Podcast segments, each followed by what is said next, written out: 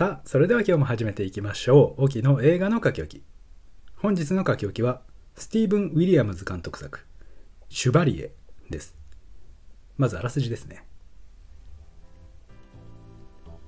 マリー・アントワネットが生きたフランスの宮廷で作曲家バイオリニストそして剣士としての才能を持ち合わせその多彩ぶりで一世を風靡したジョセフ・ブローニュ・シュバリエ・ド・サンジョルジュアフリカ人奴隷とフランス人農園主との間に死生師として生まれながらも類いまれな才能で奇跡的に社交界の頂点に上り詰めたジョセフだったが栄光もつかの間マリー・アントワネットの不幸を買ったことから次第に宮廷での地位を失っていく。という物語。出演キャストにはケルビン・ハリソン・ジュニアサマラ・ウィービングルーシー・ボイントンマートン・ソーカスアレックス・フィッツァラ。ヘンリー・ロイド・ヒューズほかそしてこちらはディズニープラスにて6月16日より配信が開始されております。まず最初にスティーブン・ウィリアムズ監督についてですけどもテレビ映画は3作ほど撮ってるんですが長編映画としてはこの「シュバリエ」が初ということで今まではテレビドラマの監督業っていうのがメインっていう感じであのロストシリーズを長いこと担当してきたようです。なんかあんまりそういうドラマドラマ感っていうのはしなかったですよね。装飾品や衣装だったりお金もだいぶかかっていたように見えました。ロストシリーズも相当お金がかかっていたようですから、まあ、どこかしらから資金を引っ張ってくるような素質がある監督なのかもしれません。それで肝心のシュバリエの感想ですけどもまあ正直 僕には特にこれといってハマったものは、まあ、なかったですね。そのどの層に対しての映画なのかよくわからない18世紀のフランスの話、まあ、マリー・アントワネットの時代ですからその雰囲気だったり空気感っていうのが刺さる人、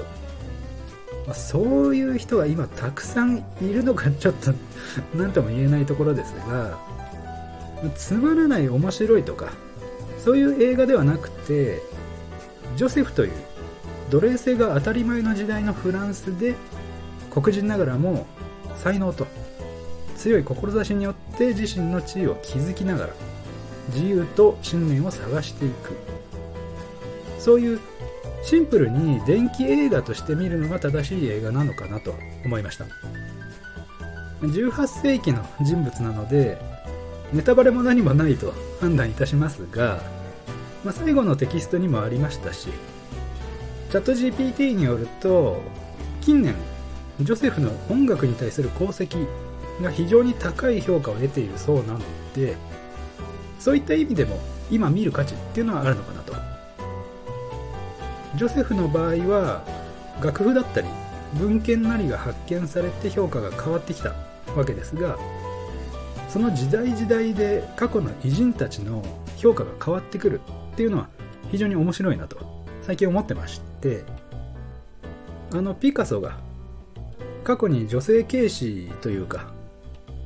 かなりやんちゃな恋愛観を持っていたということで作品の評価にも影響を与えている。という少し気の毒な気がしないでもない事態に陥っているようでしてまああの傑作の数々が紙くず同然になるようなことは決してないでしょうけど移ろいゆく時代や世相が形の変わらないものそのものの価値を変動させる。これもまた自然の摂理なのかもしれませんね。ジョセフのように今まで日陰にあった作品や発見研究がいい評価を得るんだったらね大変喜ばしいことなんですけどまあなかなかネガティブな事柄の方が掘り起こされやすい。そういう世の中にねやや今はなっているのかなと個人的には思っています。それ相応の罰や苛烈な批判を受けるべきことならねこの時代ですしまあ仕方ないなとも思っておりますがね。という感じで尺を稼いだところで内容について少し言及していきますとあの行きたいところなんですが本当に見ていて何も思わなかったんでちょっと無理やり感が強いかと思いますけどもご了承いただいて、まあ、ジョセフの半生に着想を得たシナリオとのことですのでもちろん史実と異なる部分や誇張された要素も強いと思いますが人妻に手を出して失墜するという何とも粗末なありがちな話ではありましてまあそこに人種間での壁だったり身分を超えた恋愛ロマンスがあったりして胸をときめかせる人もね中にはいるかもしれませんがそういう短絡的なプロットでかなり力強く映画が構成されてしまっているのでジョセフに対してねあんまり感情移入できない。そりゃそうなるやろとしかね言えないような行動をするのでね。